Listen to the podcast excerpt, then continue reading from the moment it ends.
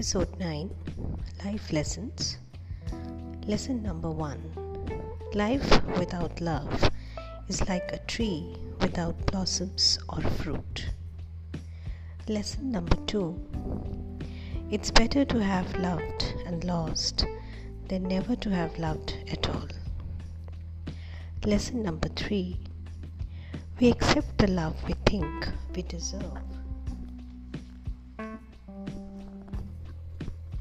Lesson number 4 True love stories never have endings. Lesson number 5 True love is knowing a person's faults and loving them even more for them.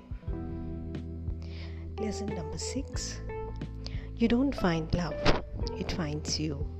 It's got a little bit to do with destiny, fate, and what's written in the stars.